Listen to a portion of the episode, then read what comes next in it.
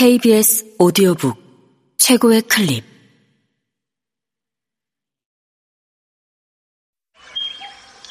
KBS 오디오북.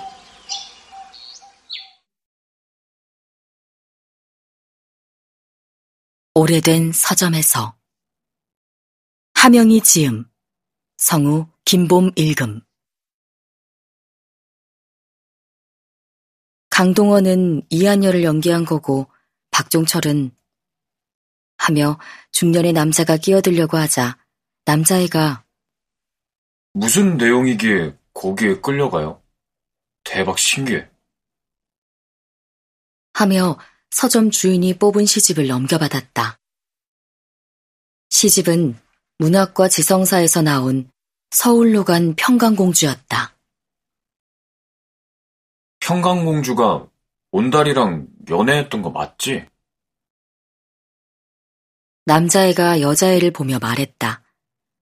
여자애는 연애한 게 아니라 결혼 하며 남자애가 들고 있던 시집을 잡아챘다. 바보라고 소문난 온달이랑 얼굴도 한 번 안 보고 결혼했는데 온달이가 알고 보니 잘생긴 왕자였잖아.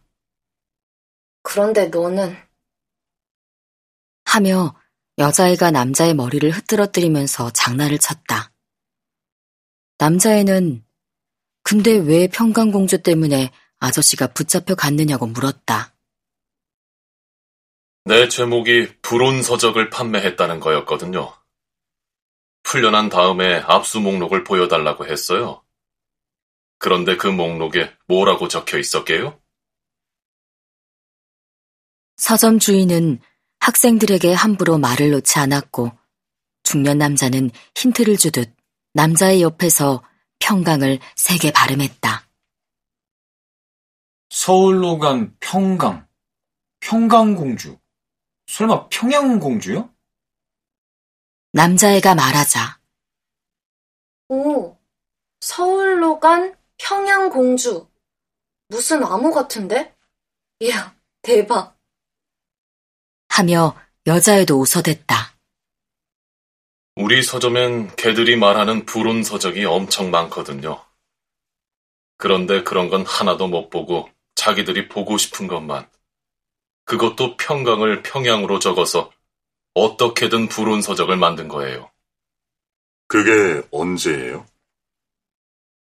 중년 남자가 물었다.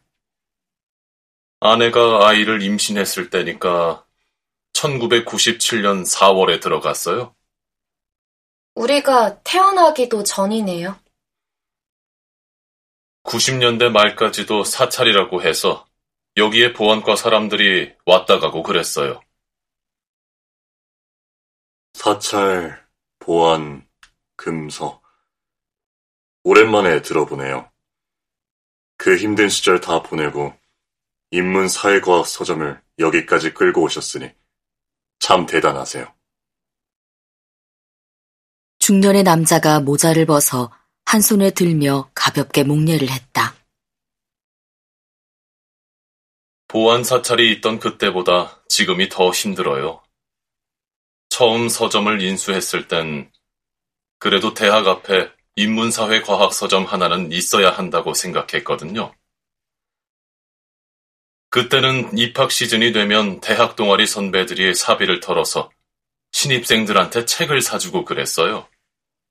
그게 관례였어요. 시험 공부하느라 그동안 못 읽은 책들, 특히 사회과학 서적들을 읽으라는 분위기가 있었으니까. 언젠가부터 대학도 경쟁을 위한 고등학교의 연장이 되어버리고, 대학 와서도 스펙 쌓기 바쁘더라고요. 그땐 또 토익이나 공무원 시험 문제집들만 팔리더라고요. 그러다 지금은 그것마저 인터넷 서점에서 사는 게 더 싸니까 여긴 책 무덤이 되어버렸어요. 이렇게 하다간 책 관을 짜야 할지도 몰라요. 책 관이요? 그게 싫었어요. 인문사회과학 서적은 책의 뿌리 같은 건데, 그런 서점이 대학 앞에 하나쯤은 있는 게 맞는데. 간간히 찾아오는 손님들한테는 정말 미안한데, 내 청춘도 여기 다 있거든요. 서점을 이어서 해줄 젊은 친구들이 나타나면 이 책들 다 줄 거예요. 서점 주인의 이야기에 신기해하며 시집을 들추는 어린 학생들 모습이 낯설지가 않았다. 그들 이야기를 따라 나도 90년대 초 이 서점을 들락거렸던 그때로 돌아간 것 같았다. 더군다나 곧 문을 닫게 될 서점에서 이제야 발견한 포스터에서 눈을 뗄 수가 없었다. 포스터는 1990년 4월 21일에 연극 새들도 세상을 뜨는구나가 딱 하루 상연되었음을 알려주고 있었다. 어떻게 지금껏 이게 한 번도 눈에 들어오지 않았던 걸까? 그날이 4월 21일이었구나. 포스터에 적힌 시간과 연우 소극장이라는 장소를 보니 30년 전 어느 봄날의 내가, 아니, 그가 떠올랐다.